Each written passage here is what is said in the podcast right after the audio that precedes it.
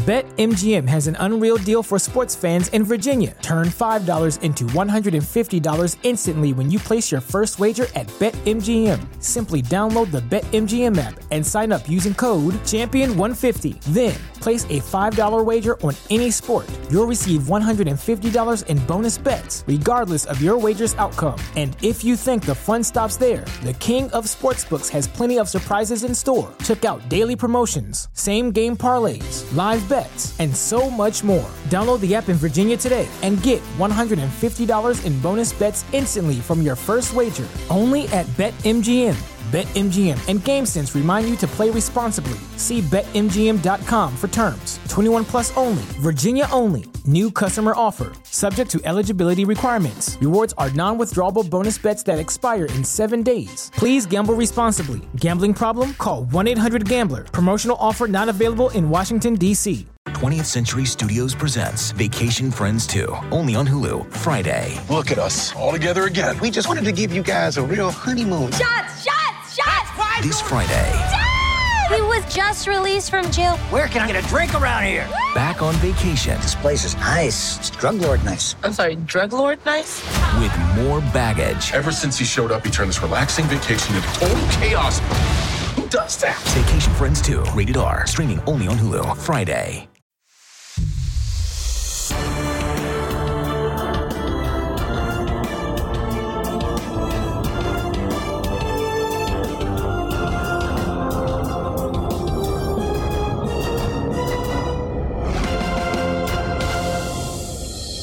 Going on, guys? Thanks for tuning in to another episode of the Red and Gold Standard Podcast. My name is Zach Hernandez, this evening I'm joined by Matt Llewellyn and our guy Mike Andrews from Nothing But Niners. We appreciate you guys hanging in there. I know we're a couple minutes late, technical difficulties as always, but we got it all situated. Uh, if you're tuning in on Twitter, head over to youtube.com slash 49ers Hive. Join from there, hit like and subscribe while you're there. We can actually see and interact with your comments from YouTube. We cannot from Twitter. So with that said, I'm going to throw it over to my supporting cast here. Matt, how you doing this evening? I'm doing pretty good, Zach. Um, fired up a ribeye on the grill, had some good eating, went to a baseball game today. Didn't turn out the way I wanted it to, but it's always nice to get out to the ballpark, so I can't complain. Yeah, that's right. You're man, you're at like every baseball game. I'm sure it's that nice. Was, today was game number 20 for me this season. All right, yeah, like Spinic Danger says, hit the like button, guys. It really does help. We appreciate it. Mike, how you doing this Sunday night? I am great, man. Uh, my Phillies got the win. I just found that out like 20 seconds ago. and uh, you know everything is good, man. Got to see some family today. Got to stop by and see my mom and my baby brother and uh, my niece and my nephew, my sister-in-law. So it's a good day. Very, very good day for me.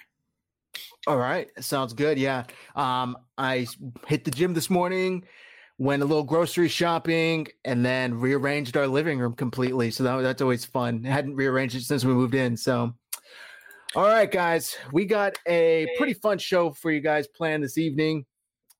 First off, there was a report that came out regarding Jimmy Garoppolo and him returning to throwing soon.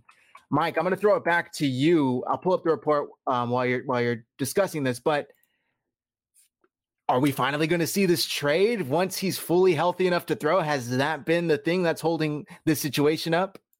You know, I, I don't think it's just about the trade.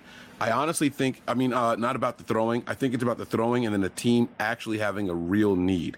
Uh, the physical obviously is a big part of it, right? I would say like like 75% part of it, right? But these teams are all well connected. They all know what the injury was, they know what the surgery was. All the teams, any team that was going to be interested in Jimmy Garoppolo is going to know what his timetable to return would be. So I don't think that really prevented anything from happening. I think it kind of was let's not do it now. Let's see what our other options are. Now we have we have we have the supply. We got to find the demand right now. I think that's really what it's going to come down to. Okay, I see that.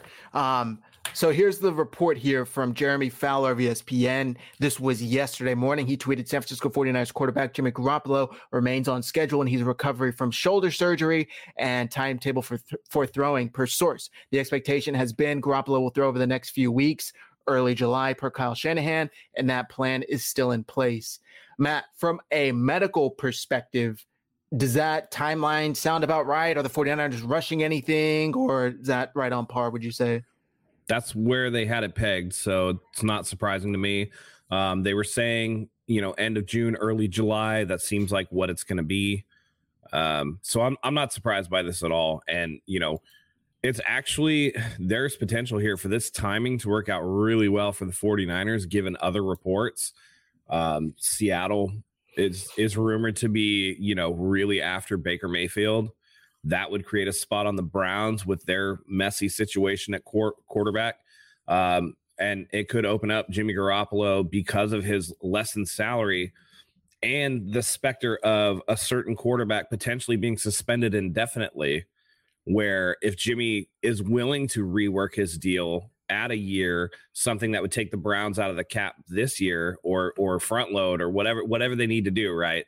Say Seattle takes half of Baker's contract. They have you know some some areas to where they can fit Jimmy Garoppolo on the roster as a stand-in as a bridge right while their other quarterback serves his suspension and potentially comes back. This timing can work out well for the 49ers but it's up to Jimmy Garoppolo to really show that the shoulder is sound that he's going to be able to make the fluttering duck throws that he throws anyways and that he's going to be the same old Jimmy Garoppolo that some people know and only fewer love. So we'll see what happens. um, very well said. But yes, this whole situation has just been brewing perfectly. Mike, what's up? What do you got on your mind? Are the Browns really an option for Jimmy? Like for real, for real? They have Jacoby Brissett, right? They still okay, but I mean, have, Jimmy's better than Jacoby Brissett, though. That that is true, right? But right. all right, so let me let me all right, let me ask this. Right now, I do like what you said because you were very specific And if if they keep half of Baker's salary, right? So I understand that's part. That's the huge thing. They need somebody to take on some of Baker because Baker's salary is guaranteed. It's his fifth year, so the whole thing's guaranteed. Right. right. And so if that were to be the case, I, I, Seattle's not hurting for cap space. They got rid of Russell completely, so they have the cap space to take all of Baker's salary and even rework a deal if he if that's the place that he's going to land in. You could see the pain in Pete Carroll's eyes when he said, "Man, Geno Smith is actually ahead in this quarterback battle. right. he's no, looking no. at Baker Mayfield going like, dang, maybe we just pay half his salary because Baker is definitely an upgrade over those two. I like right. I know people aren't super high on Baker Mayfield, but he's like a replacement level starter in the NFL where the other two are clearly backups. Yes. So let's just say that happens, right? The Browns now have Brissett. I th- I don't know exactly what he's making right now. Then they obviously have this massive contract with uh, Deshaun Watson if you're Jimmy, are you going somewhere that you know it's only to serve a purpose during his suspension? I, I don't think his agent even thinks to agree to something like that. If I'm Jimmy, I'd rather be the guy in Seattle. Right, but here's the thing: if if Seattle trades for Baker Mayfield, the Browns are going to have a need at quarterback, right? That that's because you can't you have to go into that locker room and let's let's make no bones about it. Yeah, no Odell Beckham Jr., Jarvis Landry gone, whatever, whatever. But the Browns are still a, an incredibly talented roster, and you have to walk in there in training camp and be like, "Man, we really can get this done with Jacoby Brissett." And you have to sell that to your players. Whereas if you do get rid of Baker Mayfield, who which they have to at this point, there's no mending that that bridge. That that thing's been blown to smithereens you you need to bring in somebody with cachet and you know it's one thing to see oh god jimmy like you know we we're in the thick of it right our eyes are on it all the time but it, it's kind of like an inverse of the Trey Lance narrative, right? Oh, Trey Lance, he had to sit behind Jimmy Garoppolo. He can't get it done, whatever, whatever, whatever, right? In the national media, does Jimmy look a little better than he does to our keen eye because we've been watching him game in and game out over and over and over? I think you can sell the locker room more on Jimmy Garoppolo than you can Jacoby Brissett. And Jimmy can use this as, hey, I'm going to get my 24.2 million. I'm going to get the whole thing. I don't have to settle that. I don't have to get cut where I'm not going to get that. I can get my 24.2 and I can use it as an audition for my free agency where then I can choose to go somewhere. And the Browns are a team that's talented enough to hide some of the uh, blemishes that comes with Jimmy Garoppolo as your quarterback. I think that would be the best situation for him at this point, in my honest opinion. Let, let me let me get in there too, because I agree with you, Matt, and I also think if you're Jimmy Garoppolo and his agent, I forget his name, you're sitting there looking at both of these situations. It's, uh, it's Don Yee. Donnie, there you go. Yeah. Um, you're looking at both of these situations and you're thinking, which situation would I be able to not even necessarily thrive in, but just survive in for one year to then maybe I could buy myself another positive year going into a year where I can then become a free agent and then select where I want to go from there. If I get released, whatever the case may be, you know, I don't think Seattle out of the two is going to have the surrounding cast like Matt talked about Cleveland having to make Jimmy Garoppolo look good enough to therefore next offseason go into a team and say, Hey, look what I just did. You guys said it was Kyle Shanahan. I didn't have I, only Deebo Samuel, George Kittle. Well, I did it with the second team. If he goes to Seattle, that's out of the window. That's not going to happen anymore. But if he goes to Cleveland, that's still a possibility. He could still have a good surrounding cast and say, Hey, I did this with two separate teams. Now let me get a chance to start for you. Here's what I want, yada yada yada. So mm. I agree with you, Matt. And and and here's the other thing too. If Don Yee and 49 back, thanks for the super that two dollars. Matt, nobody wants to pay Jimmy Garoppolo 27 million. Yeah, but the Browns don't want to go in that locker room and have to try to sell that team on Jacoby Brissett when they could say, here's Jimmy Garoppolo. But um, I'll, I'll let you jump in in a second. For Jimmy Garoppolo, if Don Yee is being honest with his client, Jimmy Garoppolo needs to look at this like he's in Ryan Fitzpatrick territory where Ryan Fitzpatrick did get paid a contract to be a starter. It didn't work out, but he was able to transition it into enough moments to get him that next one year contract, that next two year contract. And this is where Jimmy Garoppolo needs to live right now. That's, you know, like the like the movie Hitch. This is you from here to here. That's it. That's Jimmy Garoppolo. He's Ryan Fitzpatrick 2.0 now. Okay. That that's how he has to look at it. And yes, maybe that's a hard thing for somebody to swallow, but for Jimmy Garoppolo, it's like, do you want to have a career where you're getting contracts and you have an opportunity as a bridge guy to get those games that Ryan Fitzpatrick always seemed to get? Or are you going to be a guy that just fades away and nobody wants to sign because you're not willing to do what it takes to keep yourself in the league? That's going to be a conversation between Jimmy and his agent. It's going to be interesting, but I, I still think the Browns are the best spot for him. All right. I'm gonna I'm gonna toss the Panthers in, in, the ring here as the best spot for him. But even prior to that, though, to, to get back to this, uh, we talked about uh, the Browns eating some of Mayfield's contract, right? Are the Niners asked to eat any of Jimmy's contract if he's not willing to restructure or renegotiate? And if so, how much are you willing to eat? Because anything that we eat, the rest of it is cap space. Let's be let's be very clear here. The rest of it would be cap space. So, what are your guys' thoughts? I saw Matt with the emphatic no, like no, like, no, because here's the thing. This is all predicated on Seattle trading for Baker Mayfield, right? This is what we're talking about. If Seattle trades for Baker Mayfield, then Jimmy is off the table for Seattle, and the rest of the NFC West is covered in quarterbacks. The 49ers would have no problem just cutting him at that point. There's no incentive to keep Jimmy Garoppolo if you're not worried about him going to a division rival. And I think that Seattle having such a tenuous quarterback room right now, such an underwhelming quarterback room, is the reason why the 49ers are kind of hanging on and, and why this Baker thing gets really interesting if Seattle does trade for him, because that allows them the flexibility to. Because does anybody care if Jimmy goes to the Panthers? They're not a playoff team. They're not very talented. He's not going to do anything there if he does go to Cleveland, that's in the AFC. You would only see them in the Super Bowl. And if you're in the Super Bowl, then you're in the Super Bowl. And Trey Lance has obviously been a success at that point. You don't care anymore. So, with if Baker does go to Seattle, that moves more leverage towards the 49ers to be able to do maybe not leverage, but flexibility to do what you want with Jimmy Garoppolo and not have to worry about him landing in a spot where he can necessarily hurt you at any given moment. I'll jump in here. Um, Free Stop Niner 49ers says, Can we stop taking acid and realistically be honest? Jimmy is a cut. Why would we pay one penny to Jimmy? He's still valuable around the NFL, although he might not be valuable enough to start on the 49ers. If he had a reasonable contract, I don't doubt that the 49ers would keep him as a backup because you don't just give those players up. But they cannot afford to keep him while simultaneously transitioning to Trey Lance. Just from an economical standpoint, not even to mention all of the other, you know, locker room issues and all the other signals you're sending. Financially speaking, it wouldn't make sense, but he's still valuable enough for another right. team to be willing to pay. And actually, we addressed this in um, there was an athletic article where um, I think it was Matt Barrows and David Lombardi were going over the 49ers mm-hmm. roster. And I brought it up, and I know we talked about this a couple weeks ago, and me and Mike were exactly on the same page. But if Jimmy Garoppolo is on the week one roster, that 24.2, it's for the season. That's that's gonna be his number. That's his base salary if he's on the roster week one. So they they they have to make a move before week one if they're gonna so I, I think if he's not tradable, then he's he's gonna be cut. We'll see, man. We will see. It's it's been crazy. Um, yeah. Also, the contract they gave to Sudfeld just that should signal all you need to know how they feel about this quarterback room going into the situation. Um, yeah, hit like or you're a Cowboys like fan. That's an argument though. Because if the argument is some people are saying, well, they can keep Jimmy at 24 or they could cut Jimmy at 24, what's the difference between them keeping Sudfeld at two and cutting him at two? Like, uh, you know what I mean?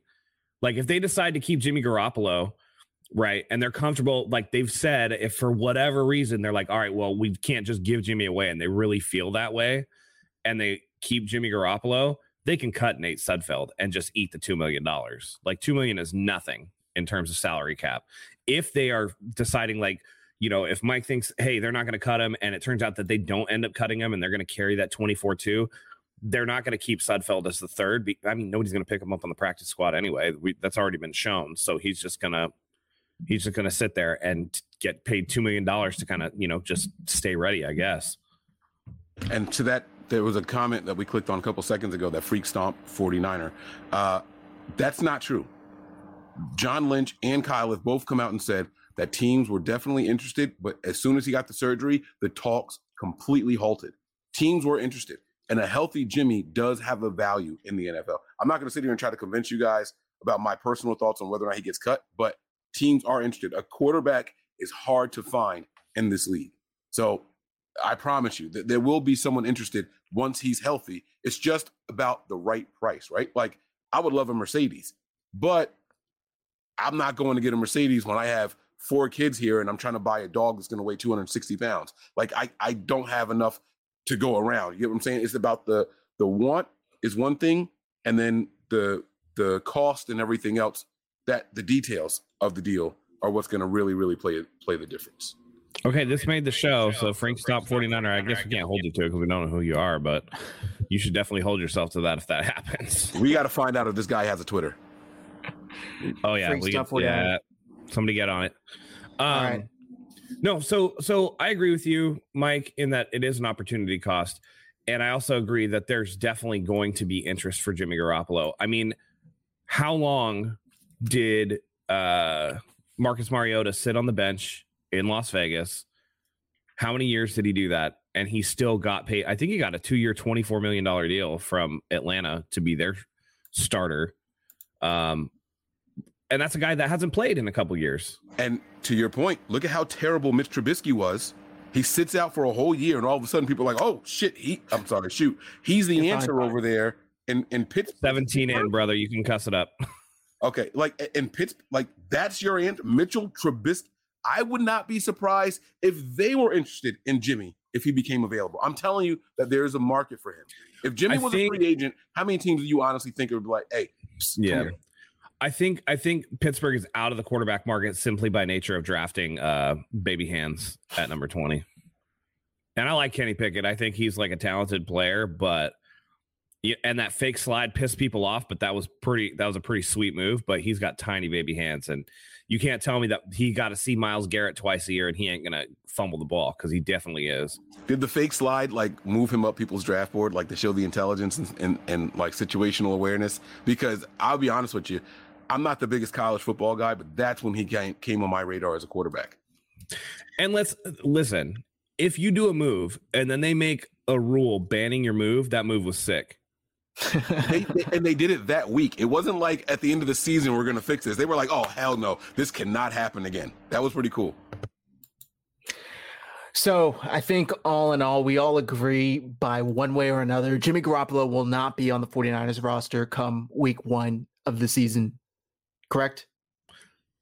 I, I agree with that. I just think that it's really interesting timing with what's coming up. I think that if this goes to plan or to what is being speculated and Baker goes to Seattle, I think that we could see Jimmy being moved. And it's a perfect time for Jimmy to get out there And who knows? I mean, conspiracy theory, right? Tinfoil hat moment. Maybe Don Yee's like, "Hey, how do you feel?" Because if if Seattle, I'm hearing Seattle wants Baker, you should get out there and show that you're healthy, so that somebody's going to make a move for you. Wink, wink, nod, nod. As the Watson decision is going to come out, and it's looking like that they're going to spe- suspend him for at least a year. So there's an opportunity. There's a platform for you to make an impression. Maybe not necessarily for the Browns, but for the next team and that's something that's important because that, look at Indianapolis. How how much longer is Matt Ryan going to play? And and Chris Ballard has shown that he's not opposed to opening up, you know, the the pocketbook to get a established veteran into the team to kind of lead that team. Right? He did it with Philip Rivers. He's now doing it with Matt Ryan. Who's to say Jimmy Garoppolo couldn't be next? And there are there are a handful of those situations out in the league that Jimmy Garoppolo could potentially be auditioning for. So it'll be interesting to see. So I pulled this up. I was searching for Baker, May, uh, excuse me, Deshaun Watson. I was trying to get there was a, a report that came out, but this came up um, not too long ago at 8:30 this morning um, from Michael Balco Jr. I'm hearing that the Seahawks and Browns are nearing a trade agreement that would send quarterback Baker Mayfield to Seattle. Look at Take that first comment, bro. Look at that first comment. I can only read half of it, and it already looks dumb. I don't see the point in this. You're downgrading from Drew Lock and also taking yourself out of a talented quarterback draft class. Downgrading from Drew Lock. You got to be kidding me. The guy, can am I live? Can you hear yeah. me? Yeah. Mm-hmm. This guy, he contradicts himself in the comment. I don't see the point in this. You're downgrading from Drew Lock. That means that he thinks Drew Lock is better right? Right. And then he says, and then he says, you're taking yourself out of the running, and it's like, well, if he's worse, then you that would actually be better for you. Exactly. So it, it the guy didn't even believe what he was saying. He just wanted to comment and, and, and say something. So. The, uh, listen, public service announcement, everybody in here, like, don't obviously don't go after this guy or anything like that. We're just pointing it out because it's kind of funny. But PSA, take five seconds to read your stuff and see if it makes sense before you hit send. This just Twitter rules, man. We got we just got to do it. You should Twitter should automatically read your tweet back to you before you hit send. Are you sure you want to say this? Yeah. They have a um the Twitter what is it called? Twitter Blue or something like that that uh-huh. you pay for. And when you hit send, it shows you like a 10 second timer and you you can like edit it or stop it or whatever. So uh, if people are going to tweet like that, they should. I think um, iOS 16 is coming out with a feature where you can like recall text messages and I think mm-hmm. that that's going to be something that happens with Twitter, especially if like you know the the sale to to Elon Musk goes through. I think there's going to be some changes to the platform.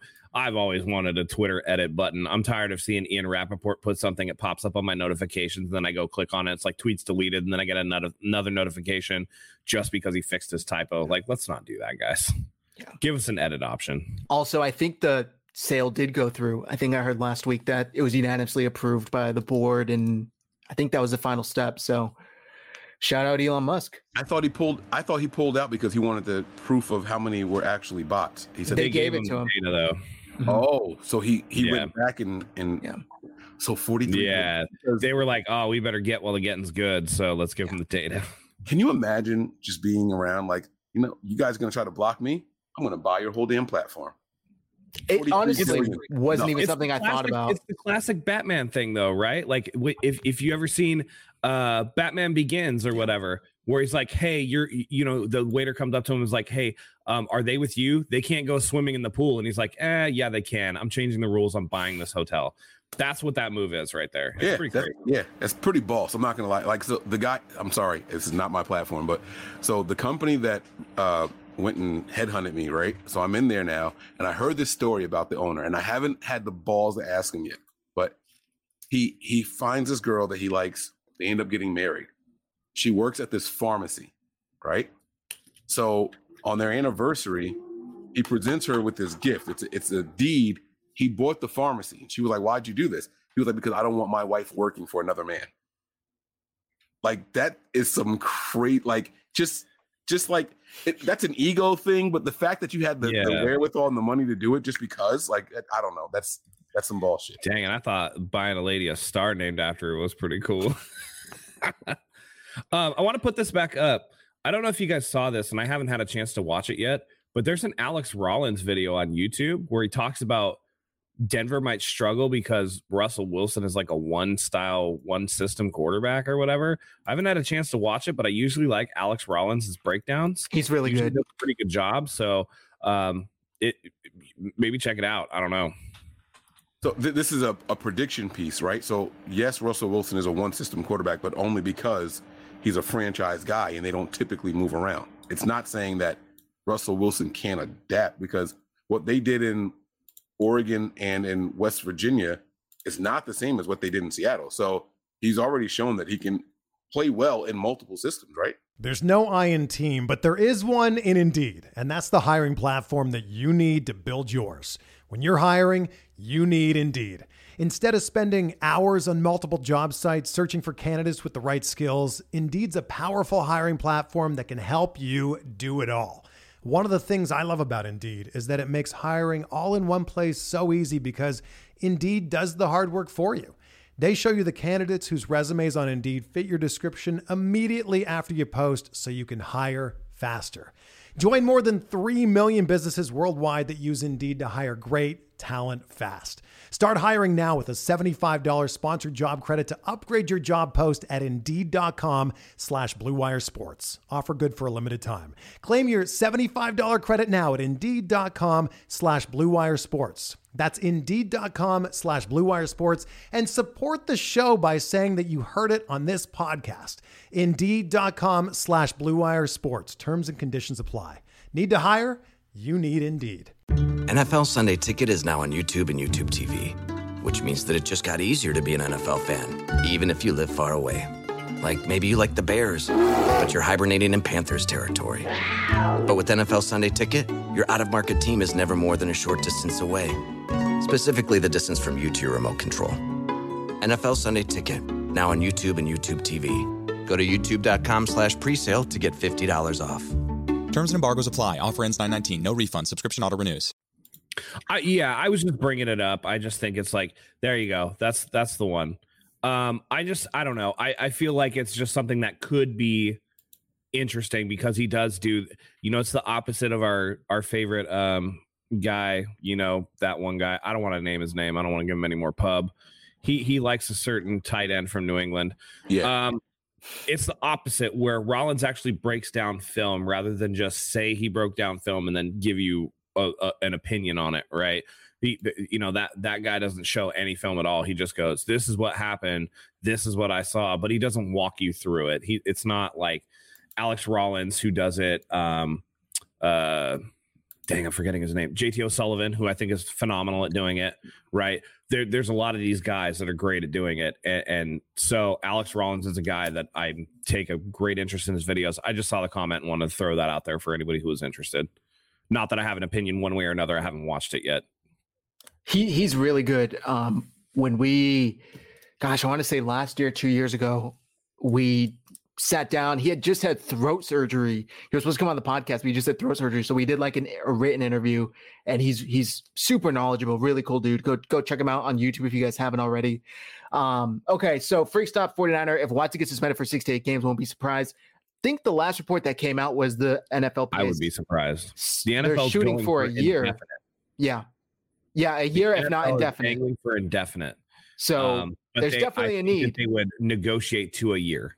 Yeah, and I think they'd be rightfully so to do it. Um, it's just such a crazy situation. I can't think of anything that's even similar to it to compare.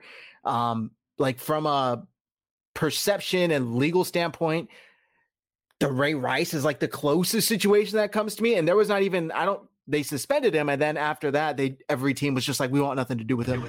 The difference is Ray Rice committed a crime. I, I know I say this a lot. I still haven't seen anything illegal. He made some people uncomfortable, right? But I haven't seen anything illegal that is showing what. Now, last time we said this on the show, you guys said that no, there's a new claim or something like that. But I haven't seen that. Um, like, was that one of the girls that that settled? You get what I'm saying? Like, I haven't seen him be convicted or anything proven that he actually did something illegal. So we don't like the fact that you have this many masseuse, mas- masseuses, what whatever the plural is for masseuse, right? But we don't like that you did that. We don't like that this many people said you were uncomfortable. We have to do something, otherwise, the the fee the the woman support of the NFL is gonna really really do something to us, guys. I'm thinking it's gonna be six to eight games. Um, I don't I don't think it's gonna be a whole year. I really really don't. I really don't. No way. I don't. I don't see how. I, yeah, I don't see if, how. If I was going to Vegas, I would place bets on that. If Vegas gave me six to eight games, I'd take the over easy.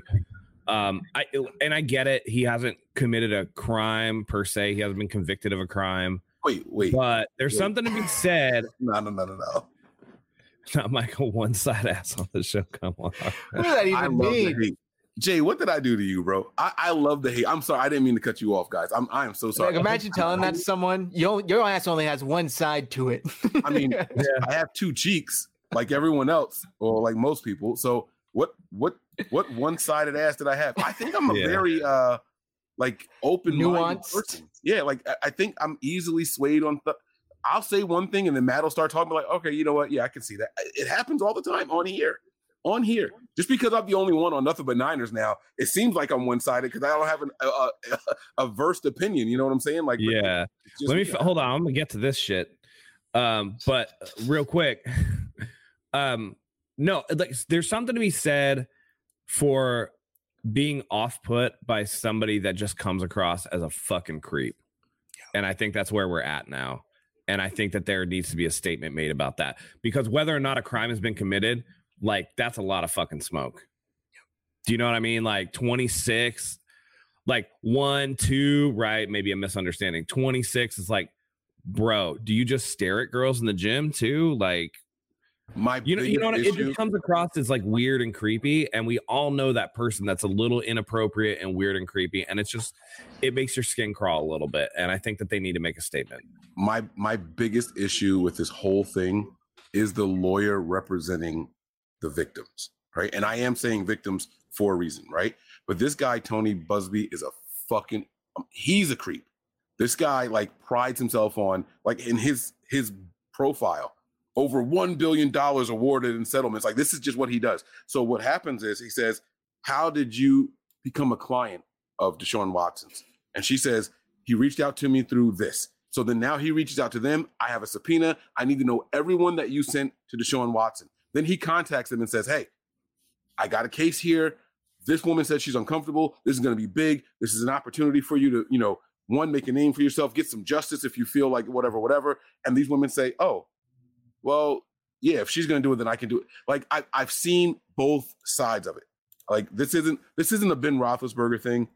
This is a, uh, this is really Oh, it all. And I agree with you too because you know I think the lawyer's a creep as well, and that's why I think the NFL is just like, all right, let's just brush our hands of this whole thing and just kind of get you know, I don't know, it's weird. So anyway, I wanted to I pull this up real need to pick quick. This up, Zach. Uh, this is I'm I don't, Just because Mike, just because Mike weird. was talking about it, I do think that they're at least accusing him of committing a crime because one of the last Yeah, but the minute the grand jury didn't indict him is the is the point where the crime aspect of it is gone, and now it's just culpability for being like a creep.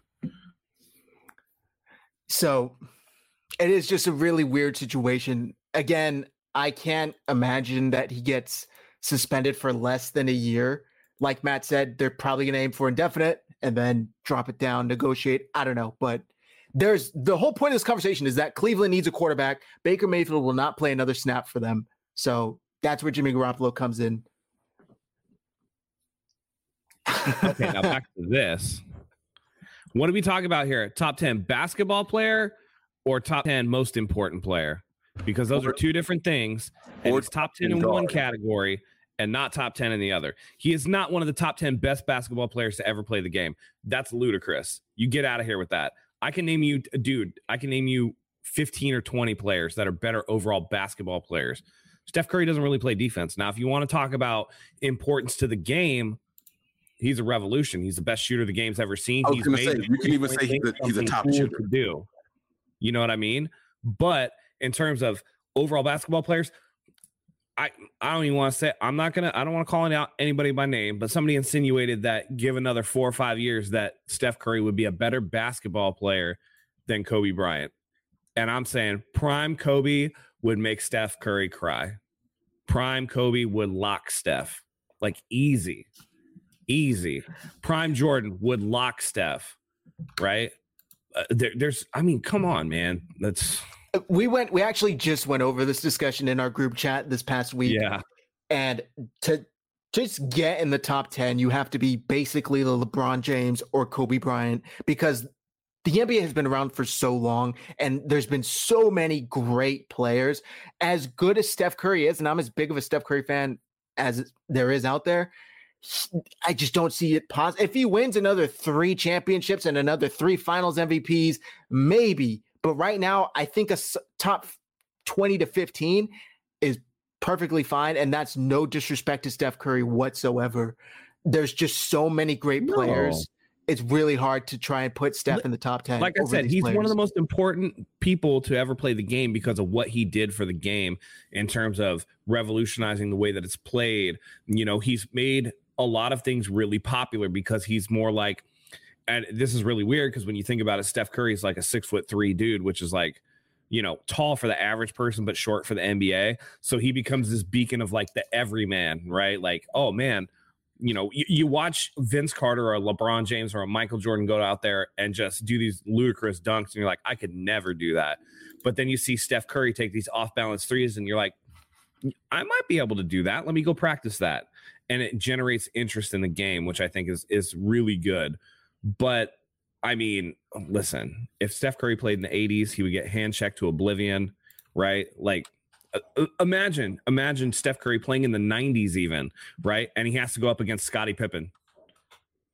Or they would put Dennis Rodman on him on that team. Like they, right, they right. you know what I'm saying? Like they, Dennis Rodman was responsible for locking down and making the best shooters uncomfortable. Like it's just, it's, it's not the same. It, and Steph Curry is probably him and Ray Allen. I go back and forth between all. I try not to have this recency bias, but as far as best pure shooters I've ever seen, those two, you can't go wrong with naming either one of them number one and putting the other guy at number two, right? But the best player, it it encompasses all of basketball, not just how far away you can shoot and your percentage still be 33%. That, that's that's not what makes the best player. I'm sorry. Right. Right. And and, and I love Steph Curry. I love Steph Curry too, and I think that he's uh, and I'm not denying that he's not a great player. He is a great player, but I've never seen Steph Curry actually slap the floor and lock somebody at best he's shading him to help. He's shading him to Draymond, right? Like he's not locking anybody down. He's not he's not doing the Michael Jordan thing where you can average 35 points a game in a season and get 200 steals and 100 blocks and win the MVP and defensive player of the year and win the scoring title. He's not doing any of that stuff. Talk so your shit, Matt. You know what I'm saying? Listen, Michael Jordan's a goat to me. He will always be the goat. Like until somebody knocks my socks off, because Michael Jordan was just a different dude. But you know, that being said, you know, I don't want to carry on too long about this basketball stuff, but he is one of the I would say top three to five in terms of importance to the game of basketball. But as a pure basketball player, he's not top 10. All right. With that said, we're going to leave the basketball discussion there. Um, Melissa, we'll get to tight end you in a bit. Trust me, I will. I'll get. I'm not going to forget about this comment. Um, all right. So, moving on, Deebo Samuel and I, I, I, maybe I'm wrong here, but I thought this was a little interesting the timing of this because the report came out that basically said nothing's changed. And this was from Jeremy Fowler. And of course, everyone's like, oh my God, this is huge. And Jeremy Fowler just tweeted, you know, hey, by the way, Deebo Samuel has not officially rescinded his trade request, but the Niners are still hopeful they can mend the conversation, which is the same thing I've been hearing since the season ended, basically, since all this fluff came out about Deebo Samuel, right? Um, Mike, what the hell was the point of this? What the hell was the point? Because he's basically just said this is the status quo. I, I said this like four weeks ago, right? And then again when he showed up to camp, the mandatory part, and I was like, look, everyone's happy that he showed up, but he didn't partake in any of the practice, and he's not injured. I said nothing's changed. He has not rescinded his. I asked, I think on this show, did he actually officially rescind his trade request? And if he didn't, then nothing's changed. He's just here so he doesn't get fined. He's doing a Marshawn Lynch. I I'm gonna sound like a Deebo hater if I elaborate anymore. All I'm gonna say is we we have to be patient and see what happens. But I am I am content with what I've seen and heard. The Niners don't need Deebo this year to be successful. He will be a major contributor if he's here, and this team is better with him. But they do not need Deebo Samuel to be successful this season. That's all. That's all I got. Because I don't. I don't want to come off as a Deebo hater. I like the young man, and regardless if he's here or somewhere else, I want him to get paid the way he feels he deserves to get paid. But he, lost me a long time ago as far as like that rah rah support. I, the pom poms for Deebo from me are gone. They've been retired. So I, I Uh, listen y'all y'all anyone who's watched this show over the course of time knows how i feel about players doing crazy shit in terms you know of of maybe disrespecting a fan base or you know getting a little out of pocket we all know what happened with Raheem Mostert and that I was like you know it's it's similar to that just because of the way he conducted himself. And that's i'm with mike in terms of like the the there's no pom poms for this anymore right? And i do think that nothing has changed from his front. He still is he still probably wants to trade. The reason he shows up jay morris man he is not a fan of yours the reason that he's showing up is because he doesn't want to lose that accrued season. Because if he misses mandatory time under the new CBA, he would revert to a restricted free agent. And that would cause him headaches that he does not want. His agent is telling him, show up to the facility, do the bare minimum that you have to do to be counted as there, and then we'll keep it going right? We'll we'll keep working on it keep working on it. And i also agree with mike that does deebo make the 49ers a better team? Yes. Will he be a huge contributor if he plays? Yes. But is deebo the difference between the 49ers being a playoff team and not being a playoff team? I don't think so. I think they have enough to carry them outside of that particularly when you look at the positions of weakness that they've improved.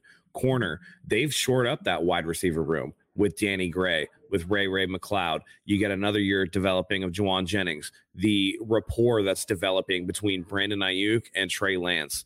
You look at all these things in conjunction and in combination, and it makes Deebo Samuel, while the sting would still be there, it would be a little bit less than you would otherwise have it if Jimmy Garoppolo was going to be your starter or you hadn't gotten these other guys to come into the building.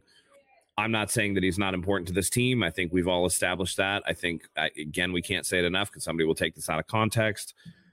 He is important to the team, but he is not going to break the 49ers if they end up moving him. Okay. That was that was yeah. I agree with everything you just said. I I just think the situation has gotten completely out of hand. Um we've talked about Deebo overplaying his hand. We talked about the 49ers maybe they shortballed him like they do. This whole situation, yeah, okay. The people are calling for it, so I'm going to play it real quick.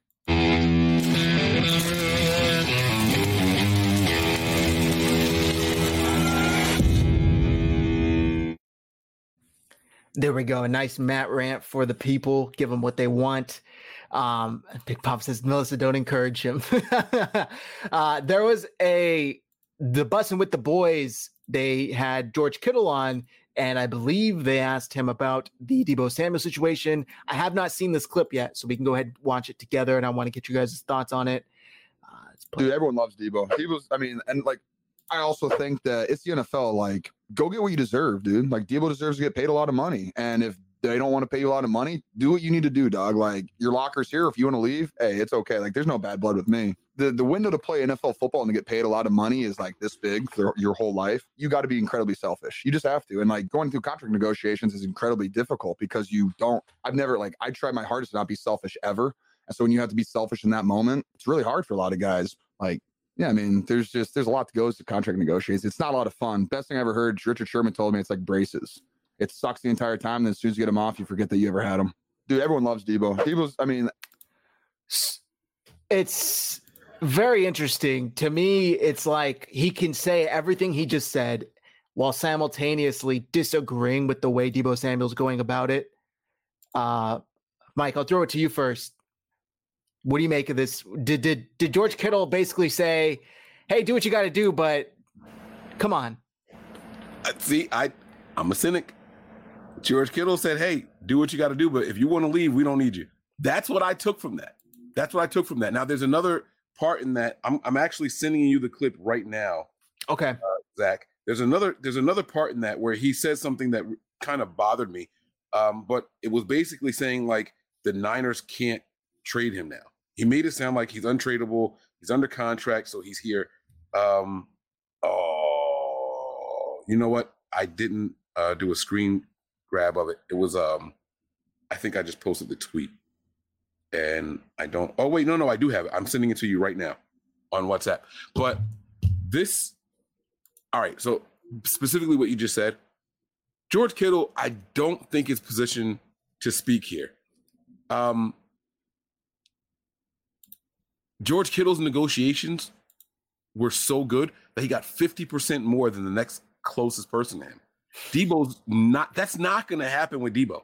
So it's easy for him to say that. Now, both of these guys are older rookies. So they're, you know what I'm saying? Like this might be their last big contract. So I think George is, might be speaking from that perspective, right? George Kittle knows how old he was when he was drafted. Deebo not quite as old, but this might be his last big contract, especially if a team tries to give him a five year deal, right? Like you're not going to get another contract like what you just got.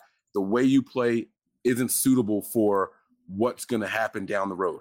Um, so I respect everything that George Kittle said. The issue that I have with it is like it was kind of dismissive to me. It was, hey, do what you got to do, and whatever happens, happens.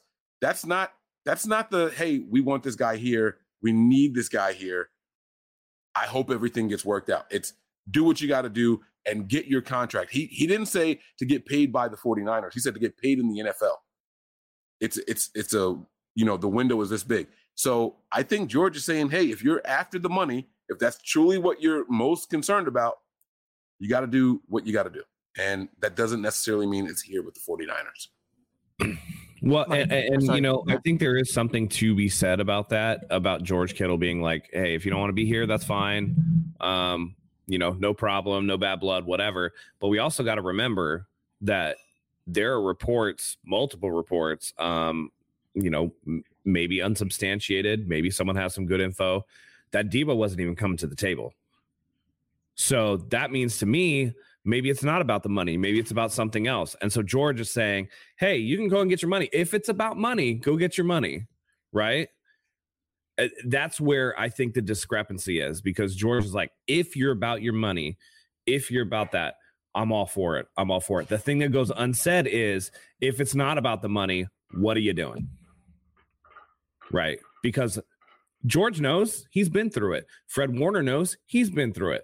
The 49ers will pay you you go about it the right way, they will pay you. But when you're petulant and you're not even coming to, the, how do you expect to get a good contract offer if you're not willing to sit down with the team? Now, I don't know that 100%, right? That could very well be false information. It could be just speculative. It could be whatever. But if it was about being paid, I think there would have been some motion on the trades, this and this and that. Because going back to even the beginning of last year, John Lynch was adamant about we got money in the budget for Deebo. Don't worry about that. We got money in the budget for him. Right. So for for it to be just about money, that doesn't that doesn't jibe with me because I've seen what this team will do. They will take care of their players. Hell, Arik Armstead ass makes 20 million a year. They take care of their dudes. They might you know, be, get really creative with the way the contracts work and if they front load it or back load it. But that's just like any other team that's trying to massage the cap in a way that can keep them competitive, right? Everybody, we talk about Paraag being a genius because of all this stuff. But listen, the 49ers aren't cutting or getting rid of dudes that produce. Me and Jay agree on something. This is why I don't buy players' jerseys anymore. I'm over. I'm over these guys. This is Jay. See, Jay, look, look at us. We're kindred spirits here, man. Stop hating on me, bro. I love you, man.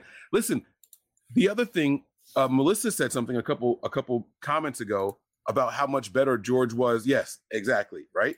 Then Hooper. The difference is 50% more is unheard of for any position in the entire NFL. That has never happened in the history of the NFL until the, the salary caps like had that big boost and then you know you saw a receiver just jump out the gate really quick, right? But then everything quickly caught up. That that's un 50. I can't. I like. We're looking at it as oh, it's just 15 million a year. It's 50 percent of a position. That's how these cap gurus look at it. That does not happen in today's NFL. That is literally insane. I'm not saying George Kittle didn't deserve to be the highest paid guy. He did because he was the best tight end in the NFL, right? But it's it's how much of a better tight end are you? You're not you're not 50% of this cap space better. And that that was the only issue I had with it. And it's easy for for Kittle to say, "Hey, go get your money, get your money." But I think that he already got him. Right, especially because he already got it. But like you said, Matt, and that is like the point with it all. The Niners pay the guys that don't kick up dust. Kittle, quiet as kept. Went in there, played hard, played through injury, kept his head down. You didn't hear anything about that contract ne- negotiation, and then boom, it was a, a NFL record. And then they even reworked it again and made him higher paid than Travis Kelce because Ke- Kelce had his reworked after Kittle's had his done. And they said, hey, no, no, no, no, Kittle's still our dog. Boom. And they gave it to him again, right? Then you go out and you do the Trent Williams deal, highest paid at his position. Kyle Juszczyk, highest paid at his position. Fred Warner, highest paid at his position until the next guy came over, right? But my point, and Matt's point, they pay their guys. They don't And when- make qualms about it. And when asked about it, they were like, "Hey, we we know it's going to get done. I'm worried about football." And with Deebo, it seems like it's been about everything but football. And what does Nick Bosa it very well could be. I don't want to be the wide back. I don't want to be this. Well, why'd you give it a name? And if it's really about the football aspect, you don't think that the coaches would listen to you? Hey, man, like I really, I was beat up last year. I don't think I could go through that again. No problem. We just drafted another third round running back. No problem. We got these wide receivers that are going to take the top off so that you don't have to take slants in between three people and get crunched every time you touch the ball. No problem. You can work in space, this and this and that. But to me, it seems like it's not about football. It's about something else. It's not about football. I don't think it's about the money. And I think that that's why this clip is so poignant from George Kittle saying like, "Hey, I'm with you to get the money." If if the key phrase to me is if it's about money, that's the key phrase. And I'm not sure that it is. And before Zach, and before Zach jumps in, that lets you know that Deebo's not even communicating with the players because Kittle is baffled still. If that's what it is, if Kittle had some insight there, then he would. I think he would have let that go because he's comfortable in this interview. Look at his body language. Look how he's laid back. This is a video. This isn't just audio. He is comfortable. He's not pre-planning his thoughts or anything like that. He is telling you what he he knows, and it's clear that he doesn't know what the hangup is. So I, I'm going to shut up. Go ahead, Zach. All right, I'm gonna play the video. The rest of the parents about 23 seconds. What's going to happen, and this is me not knowing anything. Deebo's got another year on his contract left, regardless, right? Mm-hmm. He's assuming he's not going to sit out. That's a lot of money. So he's either going to play this year as a Niner with one year left on his deal, or he's going to get a contract extension. At this point, you can't even trade him. What are you going to trade him for? Two a first round pick next year's draft? That doesn't help us this year, right? Like, come on, you can't trade for future picks. Not right now. I agree. This is a stacked roster. It doesn't help them. You're wasting another year of Trey Lance's rookie contract. I think Kittle is spot on on that. And here again is the re-emphasis. He says, "I don't know anything, but." Right, it's another thing. You you're telling me one of the leaders, one of the biggest leaders on the team, has no idea. That tells me that Deebo's not talking, and Deebo's like keeping it in his camp. Um, but I agree with them. He's either going to play as a. I mean, and, he has no he has no real leverage. Like I said, if he misses any mandatory time, the team has the option to make him a restricted free agent based off the collective bargaining agreement as it stands right now. They can also franchise tag him. He could very well be there. And again, the way that George said, what's he going to do? Sit out? That's a lot of money, right? Like he knows, he knows the team is going to starve him out and he's going to have to play. So there's no impetus for the 49ers to trade him. He can keep the trade request out there all he wants. I think inevitably in the end, it's going to lead to a deal getting done. Um, but it- you know, again, this to me reeks of something other than just money and football. So Hung Fat says, where else does he make sense? Only with Kyle Shanahan in this offense. Miami and Green Bay can't afford or don't need him. I I mean, we saw all these think piece articles coming out when the first initial reports that he wanted out came out. Where does he fit best? He fits best with the 49ers. They're doing exactly what he wants to do as a player. So what other team can you realistically look at that one can afford him financially, not only with money, but with draft picks, and two, he's going to fit into. Go ahead, Mike. Go ahead. The answer that no one wants to talk about, believe it or not, is Cleveland. I think Deebo would be a great fit over there with someone like Russell Wilson. I, I think he'd be they like Wait, you guys wait, said. Cleveland? Denver. I, I'm, I'm no no no no no no no. I'm sorry. I'm sorry. I, I meant Cleveland, not D, not Denver. But they lost Jarvis Landry. O, OBJ is gone. I think he would go over there and take them over the top, especially if they have to rock out with someone like a Jacoby Brissett, Jimmy Garoppolo, or J- thank you, or Jimmy. Gar- yes, I do. They, the cap space is there. The need is there at the wide receiver position. Someone who can come in and take a, a mediocre quarterback and make him look like a star. I do think that there is a fit somewhere else. But if that's if that's what his Jimmy, angle is, Jimmy Garoppolo and Deebo Samuel for Myles Garrett. Who says no? The Niners, they don't need him on that defensive line. They're already talented enough. No, I'm just you kidding. I'm just turn kidding. around. You turn around and you flip somebody else. Yeah. Because Myles Garrett and Nick Bosa would be a cheat code. Yep. Um, we Ms. MLB, GRP, HLDS. We've gotten into the contract what we thought it could be. I don't think we all want to go down the numbers again, but we've all gone pretty realistic with what we think he deserves. It's going to be similar to the AJ Brown numbers. That's the most realistic that they're that he's going to be able to get. But less, in my opinion. Well, I mean, yeah, he it could be a little less, it could be a little more. It just depends on you know what side of the bed Paraag wakes up on. Yep. So it, it really is just a really unfortunate situation the 49ers have found themselves in because it seems like no matter what they do, he's unhappy. And I don't really know what it is. Melissa said it earlier. How do you go from, you know, and Mike, you mentioned it too, trademarking this whole wide back position, selling merch that says wide back. You get asked at the Pro Bowl, oh, I love it. I'm a wide back. I'm one of one, you know? And then the reports come out that you don't want to be used as a running back anymore. And then you even kind of refute those on social media. So this whole situation has just been like, what the hell do you want? What is it do you want? You don't want to be in California. No, that's not it. You want more money. No, it's not about money. You're not even answering phone calls from what we heard. I think someone is in his ear that that is not good to be in his ear. Whether that's his agent, whether that's somebody in his circle, like he very well. I do feel like at the Pro Bowl, he was into being wide back. He was into being one on one. And then a little bird hopped up on his shoulder and was like, they're not going to pay you the top wide receiver just because you're doing this stuff.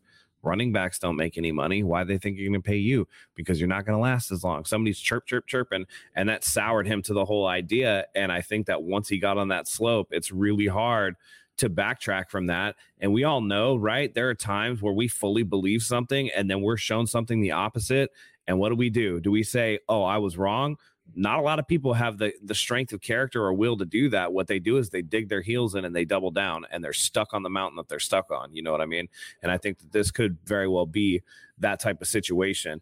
You know, uh, young young people especially, you know, they don't have the experience or the wisdom to navigate some of these more nuanced situations and I think that it's really easy for someone that it, that you trust to lead you astray because you're looking for guidance, you know? You're a guy that's like, "Man, I just want to play football and I want to make money and I want to do this so how do I do that?" You know, like I mean, what would you do if you're how many times have you asked that question? What would you do if you were in my shoes?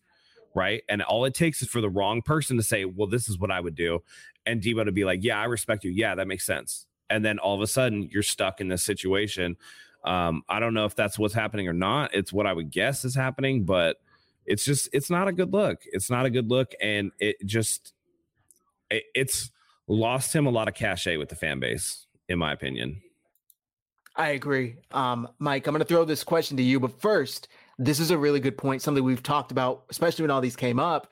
If another team wants Deebo, they want him because of the way he was just used. They're not looking at Deebo from his rookie and sophomore year saying, that's the player we want. They're looking at Deebo from last year, who had what, like 400, 500 rushing yards, some ridiculous number, 1,400 receiving yards, whatever the hell he finished the year with. That's the player they want. And then you're telling me that you're going to go there and say, oh, I don't want to do any of that anymore. Sorry, that's not how it works. Uh, Mike, is it because it's Jimmy's not the starter anymore? I I don't I don't think that's it. Because if that's the case, he should have thrown a hissy fit when they traded up. He should have thrown a hissy fit when they drafted a quarterback, right? And he he didn't do any of that. Um, now the key word in Jay Morris's thing here, which holds some validity and goes against what I'm saying, is starter. Yes, they drafted Trey, but Jimmy was still the starter. So there is a slim chance that what Jay is saying here is is valid, right? Like it's is it because Jimmy's no longer the starter? But see, if Jimmy's no longer the starter, that means that you know you have a guy that can do things that Jimmy couldn't do, something different than what Jimmy was doing, right? Jimmy, I hate this is going to sound wrong, and I don't have another way of saying it, but Jimmy made Deebo. Jimmy's limitations, let me say that. Jimmy's limitations made Deebo, right? The injuries to the run game made Deebo the the Pro Bowler, the you know what I'm saying? Like it was because of what you did, the 1,400 receiving yards, but the 488 or however many rushing yards it was. He had more rushing touchdowns than he had receiving touchdowns. That's saying something. That is saying something, right? And the truth is, between Trey Lance, Danny Green, and Ty Davis Price, you're not going to be using the run game the way that you were before. The, the way defenses play the the 49ers is going to change. They're not stacking the box that way. They're not, you know, th- there was no deep threat that they were worried about last year. You know why? Because Jimmy couldn't deliver that way. So all of that changes now, and now things get moved around. It's a slim chance that what Jay is saying about the starter in particular is right, but I don't. I'm not hitching my career on a guy like Jimmy Garoppolo. I'm sorry. That's I. I don't know anyone going to bat for Jimmy that hard. That would be very, very ill advised by uh, whoever's giving advice to Deebo. I wonder if he's trying to force the issue to get the most money that he can. For, from your perspective, you know, when you say maybe it's about Jimmy because Trey can do things, because we've seen how many players have come out and said, "Oh, Trey, Trey's good, Trey's good, Trey's good." So for me to say, you know, that Deebo would think that Trey is bad, that doesn't vibe, right? So I don't think it's necessarily that Jimmy is the starter because he doesn't think Trey is good. Maybe it's Jimmy is the starter he likes because Jimmy is so reliant on him, where he knows Trey won't be. And a season of him not getting as much usage, maybe it's not, hey, I don't want to be the wide back. Maybe it's, I don't want to be the wide back if I'm not getting targeted in the passing game because that's going to lessen my value. And he could be coming out. And I want to address this real quick because it's a big comment here. Havis Williams says, I think because we don't hear from him and think that the Niners aren't hearing from him, we start to make up any and everything. Media is notorious for blowing up the ambiguous. He's not talking, but there's enough crumbs and tea leaves that we're trying to paint a picture, right? We've always said this is speculation. This could be completely wrong, but we're not telling you, hey, don't think for yourself and don't read into a situation, you know, what you think you should read into it. We're trying to figure it out because it's just so confusing. Yeah. So, and, and go ahead, Mike. Go ahead, Mike. I was going to say, not only that, Deebo comes out and refutes things online, but he won't come out and say what the issue is. So it's it's it's it's also um, fueled by what he is saying online.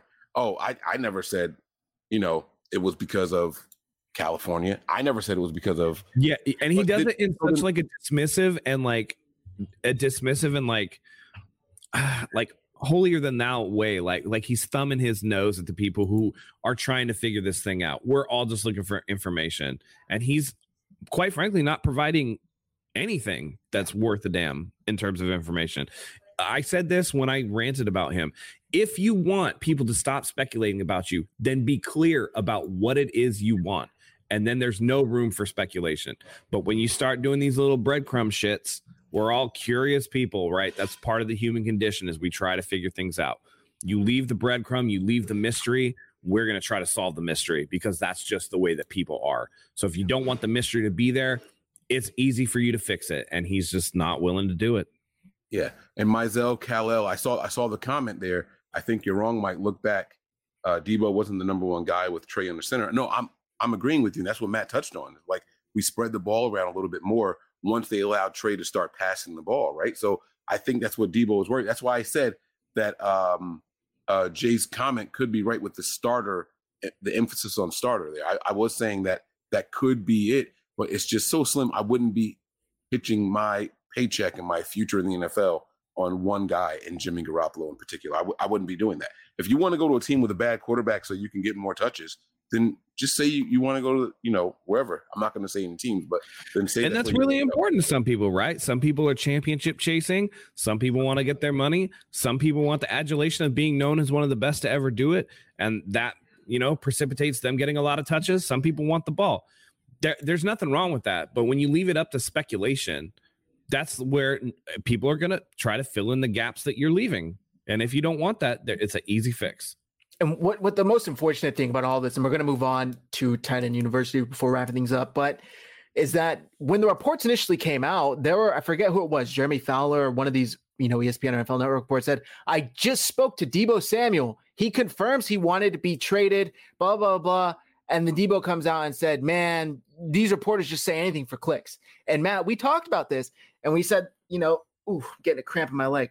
It's very likely that he can take what Deebo Samuel said out of context and maybe twist his words a little bit, but you're not clarifying what was said. You're just saying, no, that's not true. This wasn't said. Okay, then tell us what was so we can all get the hell on the same page and move on because this shit is so frustrating and so annoying to consistently have to come sit in front of this camera and talk about every week and hear you guys chat. We're tired of talk- hearing about this. We're tired of talking about it. I promise you, we're tired of talking about it. Hopefully, this is in the you know rearview mirror very very soon. Yeah, tired of talking about where Jimmy Garoppolo is going to go and if he's going to be the starter. Tired of talking about oh Deebo still wants a trade. Tired of this. Tired of that. Also, by the way, Zach, lay off them liquid IV. You probably got your electrolytes out of whack and you're getting. I haven't even had any recently, honestly. Maybe then maybe you need to have one because you're, you're cramping up is weird. Are you Uh, are you leaning forward in your chair on your tiptoes? Yeah, actually, yeah. Yeah. Oh, don't do that either. Yeah. you're flexing your calf. Stretch those legs out, buddy. Got to get this angle right. All right. So um, no, but what Go what I'm saying is, listen, i- i- if you want things like we said, we're tired of talking about this. I would love to talk about something else, right?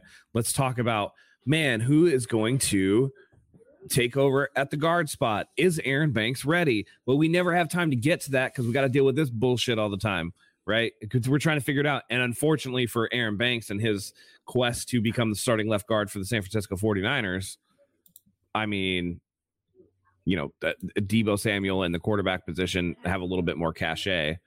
Um, so as soon as this gets figured out, it's you know, I, I would love to move on to something else.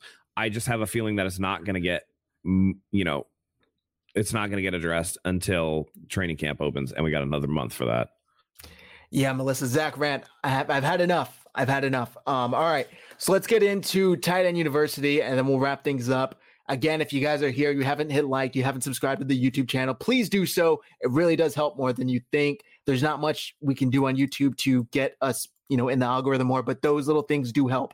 So do us a solid and hit like, hit subscribe. Um, Tight End University was held this past week. Um, definitely after our last episode. There are a couple episodes, or excuse me, a couple videos I want to play. Um, specifically, this one I thought was pretty cool. Just seeing Josh Allen throw to George Kittle. I'm gonna play it now. Yeah.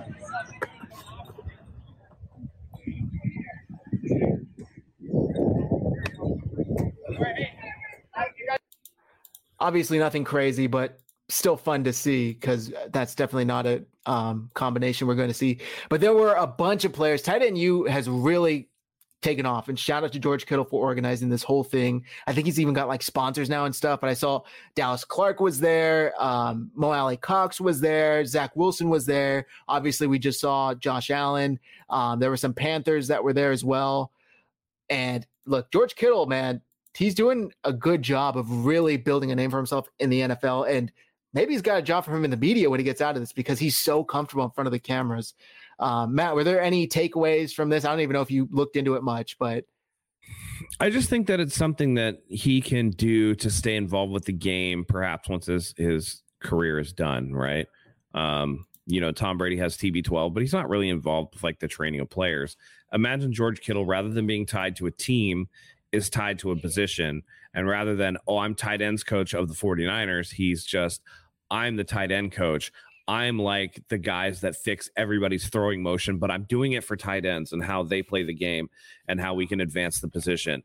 And then all of a sudden, you know, you have something that you are the proprietor and purveyor of, and your name is attached to forever.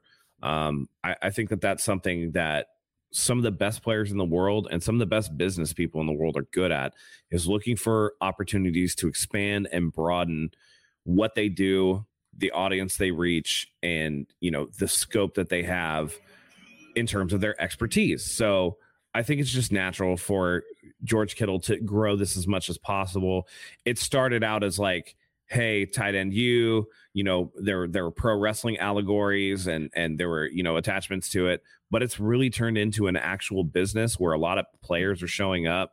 Like you said, he's drawing sponsors, and I think that's really important for for George Kittle to be able to do that.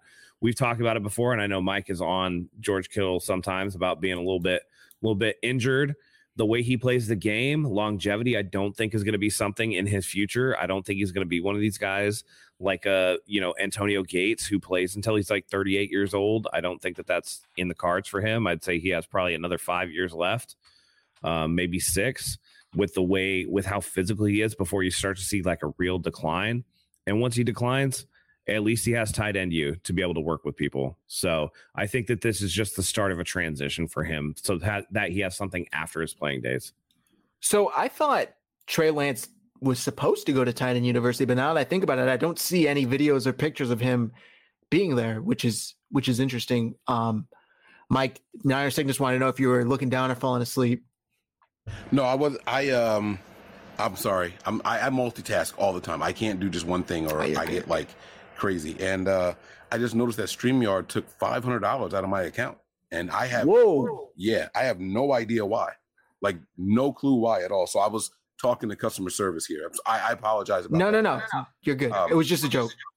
No, but it, that that's I.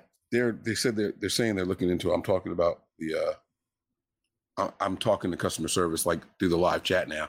Do um, they even have a package that costs five hundred dollars? No, and that that's what I don't understand. I mean, I pay for everything for the whole year, but I don't. There's nothing that they have that is close to that amount. So, um, what what was uh so you i'm sorry you guys were saying that uh he didn't make it to tight end university i don't think he did right trey lance did you guys see any honest i didn't see anything but i could see that for trey lance that he would be like george i really appreciate the invite. I'm trying to make sure that i do the best that i can as the as the starter for the 49ers. I'm trying to work through whatever whatever whatever. Well that's what i was going to ask you guys. What's more important to trey lance? Is is it is it working with his core of receivers and running backs or is it going to work with george kittle maybe Dwelley if he's there, and then a bunch of other guys that are in the NFL. Like I'm not not for nothing. Like I I you know we saw the video, cool, nice, you know, ten yard pass from from Josh, Josh Allen, Allen, George Kittle, but that helps us zero during the season. So if I mean it, it's nice to go for the camaraderie and all that stuff, but uh, we know that he stayed back. You know, they said that you know the uh the what was it, OTAs or whatever was over and he stayed back for the next week to work with more players. I think that's more important for a guy stepping into the uh the leadership and you know starting quarterback role than it is to attend uh you know t- or he could be working with a mechanics guy, right? Those vaunted those vaunted mechanics and you keep working mm-hmm. on those things. Trey Lance to me from all accounts seems like he is one of those guys that's a little bit of a workaholic that's always going to try to improve himself rather than and, and, you know for as much as as it is um something important for Trey Lance or I mean excuse me George Kittle to have founded something like tight end you and this and this and that at this point really it is kind of like a celebrity showcase in terms of the who's who of the NFL rather than like a nitty gritty like yeah actual coaching thing and so for Trey Lance coming into his first year as a starter, I just think that it's better for him. And I think he knows this too, that it's better for him to work on how he can help the 49ers rather than kind of do this a little frilly publicity show. And that's just, no disrespect to tight end you because it's yeah. like George Kittle's made something awesome out of it and fun for everybody. I just don't think that Lance is interested in fun right now when he knows that his future is riding on how he comes out of the gate it's just strange because in May, I think he was on the Pat McAfee show, George Kittle, and he said, I have three quarterbacks confirmed for you. Or excuse me, this is pro football talk. I have my husband, CJ Beathard, I have my husband, Nick Mullens, and I have my husband, Trey Lance. It comes down to tight end university. Zach Wilson is about 99%. He's trying to decide whether he or whether or not he wants to come back from Cabo. I said, Zach, you're coming back from Cabo. And the last thing I'm working on is Josh Allen. He's trying to see if he can make it work. So Kittle had said previously that he was coming. So obviously something happened between then and now to where he wasn't able to make it. But I agree with you, Matt. It is kind of more like a, it, to me, I got the vibe like a red carpet event. Like, oh, look who's showing up at Tight End you. Like there's a bunch of pictures and videos. And while they're sharing tips and tricks and, and you know, of the, of the uh, trade, they're not necessarily getting better as a team. So I have no problem with him not being there Um, because it really was just kind of a who's who of the NFL and who you're friends with. With that said, is there anything else that we didn't cover that you two wanted to discuss before wrapping things up here? Mike? I actually, so Matt like kind of teased it, but I wanted to get your guys' thoughts on the guard position and the center position. Uh, your levels of concern for it, right? Like we, so we know we hear that Jake Brendel is the guy that's going to be taking over as of now. The Niners aren't; they don't seem to be interested in, in J.C. Tretter, um, and then Aaron Banks is the guy that seems to be stepping in at the left guard role. Right? We don't know who's going to be playing right guard as of now, but you know, uh, your your guys' thoughts on the interior offensive line. I can't even say interior because even the Mike McGlinchey thing and the injury and the rehab, like that, that seems to be a major concern. Also, um, is the is the offensive line more integral to the, our success than Trey Lance? Even like, I mean, how do you guys look at this? I think they go hand in hand. I think that Trey Lance's success is going to be contingent upon an offensive line um, that is going to protect him. And there are a lot of questions. I just think at this point in time, you can say whoever you want is, oh, this guy's a front runner, this guy's a front runner. But with only one mandatory OTA, you're not really going to know until you get the pads on in July and everybody starts hitting and working and you get Nick Bosa there and and you know, you get some of the starters that are trying to work themselves into shape. And you really see in, you know, 11 on 11s when like what is happening, you know, or even with the uh the, like the joint practices where you're going against other teams, the preseason games become infinitely important because it's one thing to look good with shorts and shells on, right? Like, but when you put the pads on, that's when you're going to know, all right, who's a guy that's in it to win it, and who's a guy that's you know going to be somebody that you can you can pass by the wayside. It, it's going time will tell, but it's definitely my right now. I am more concerned about the offensive line performing well than I am concerned about Trey Lance performing well. I agree. It, it really does scare me the, the thought of guys like Jake Brendel getting starting snaps for an extended period of time. And we, you know, talked about JC Tretter, whatever. Doesn't seem like the 49ers have any interest in going out there and signing a veteran or anyone that's out on the on the open market. And I really just have to ask why? What is it about these guys that you have that are completely unproven that you feel so comfortable putting in front of your essentially rookie quarterback, a young quarterback with almost no experience, one year in college football and what four, three, four games in the NFL with some snaps here or there. I would have liked for them to really address this either in the draft or in free agency. But like you said, maybe they're thinking Aaron Banks, um, the other guy that they drafted on the offensive line. I'm totally blanking on his name right now. Well, they drafted a couple of guys on the off. Uh, you have from last year. Last year, yeah. Oh, so I'm sorry. So there's Burford. Um, they have uh, God damn, what's the other guy's name? Oh my god. Um, not McKivitz. Fuck. I'm blanking also. It's now. it's fine. But yes, maybe they're just really invested in these guys and thinking, hey, no, we already addressed this last year. We can just finally plug and play. They got a little bit of experience. They got a full year in an NFL system. That's all we were waiting for them to get. I don't know. I, I really don't know, but it does Nick concern Zakelj. me. Zakelj, yes.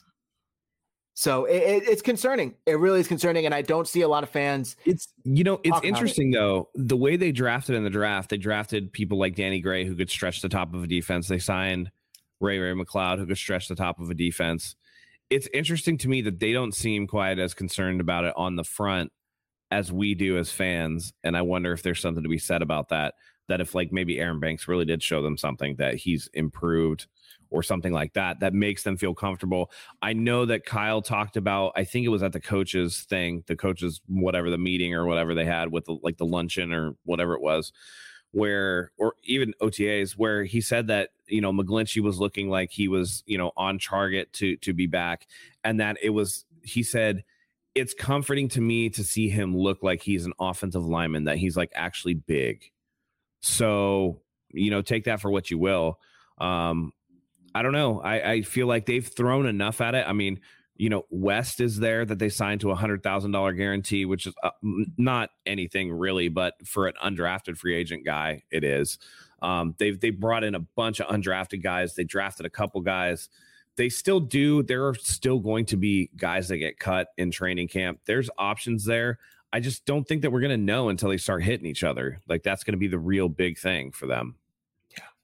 This Yes. is uh, Peter Panacy. Sorry, real quick, Mike. Let me. Uh, Peter Panacy of, um, let's see. Sorry, fan sided, and this is his kind of ideal 49ers offensive line situation. Trent Williams, Aaron Banks, Alex Mack. Well, Alex Mack. Mm. I is mean, gone, so Alex this is Mack old. retired, This is from May, so obviously disregard that. But the other ones that I was wanted to get into were down here: uh, Burford, Zakelj, Poe, West, um, School, McKivitz, and Jake Brendel. So.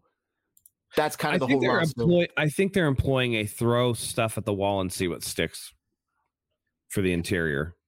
Wayne uh, Wayne was on our show uh, a couple of weeks ago, and he pointed something out to me with with Trent Williams not being there for the early parts of OTAs and all. Um, I think it was McKivitz that was playing left tackle, Aaron Banks at right guard, uh, Brendel at center, Brunskill at right at right guard. I, I said right guard twice, but I meant you know Aaron Banks at left guard, um, and then I forget who was playing right tackle but he pointed out that um he pointed out that this is the line that Trey Lance has played with his entire time here because he was the backup. And so he has a rapport with that offensive line and all the replacements that are there already.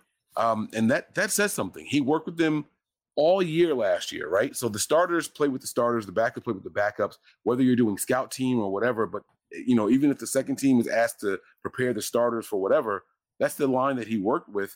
And then, you know, you hear the echoes in your head of Fred Warner saying he was torching our defense. So this Which offensive makes line, you think the line was doing their job. Right, right. And so that that that all bodes well if what everyone is saying is true. You know, you put all that together. Uh, if, if what everyone's saying is true, maybe we don't miss a beat. You know, maybe that offensive line is. I'm not going to say an improvement, but maybe it's just as good.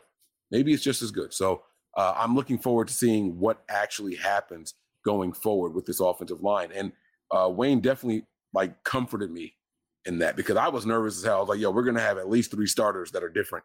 And that makes me nervous. And then Wayne was like, Yeah, but even if it's three, those are the guys that he worked with all last year.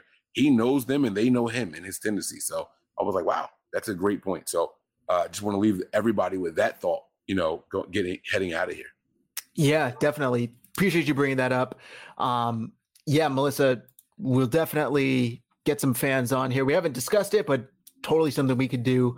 Um, we we have a lot of fun when we have you guys on. So if you guys are interested, tweet at us, comment here, whatever you want to do. We'll definitely set that up. Um, also, just one last thought on the whole offensive line situation.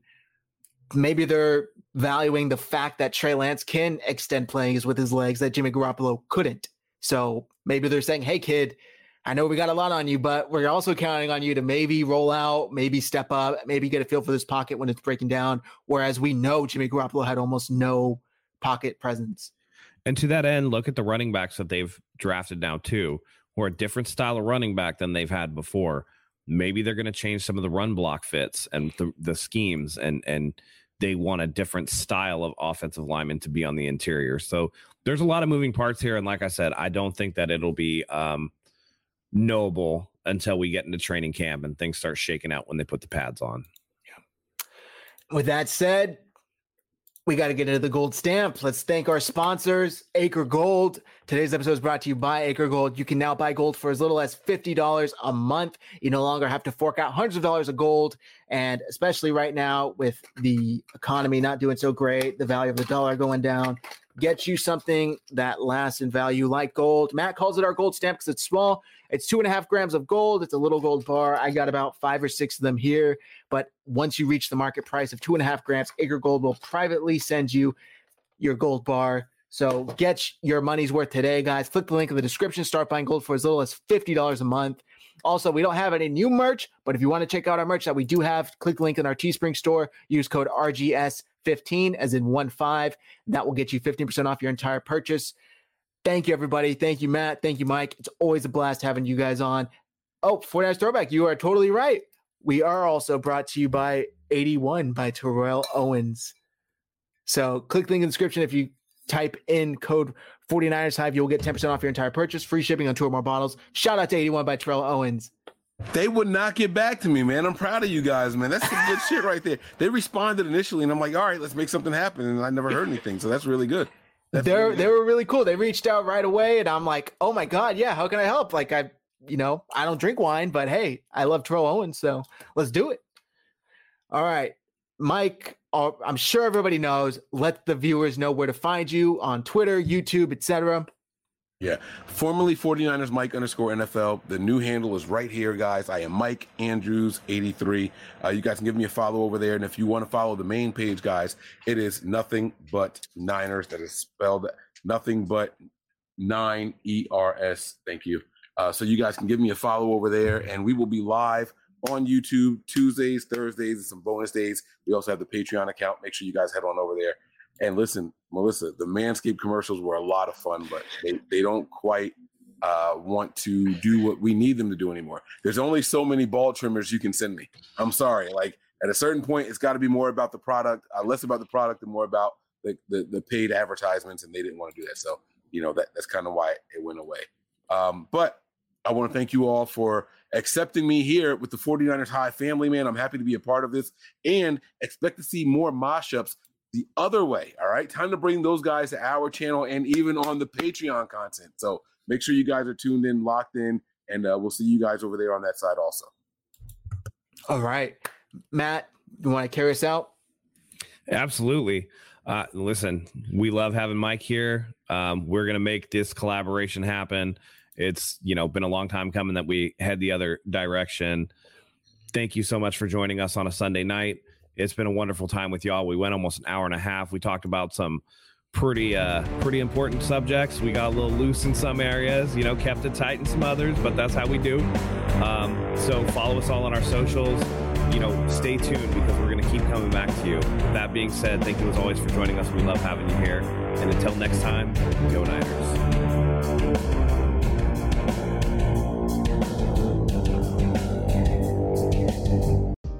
This is Kirk Henderson from Pod Maverick, a Dallas Mavericks podcast. In case you didn't know, the show you are listening to right now, as well as my show, is part of the Blue Wire Podcast Network. Blue Wire was founded in 2018 on the concept that independent podcasts would be more successful if they worked together.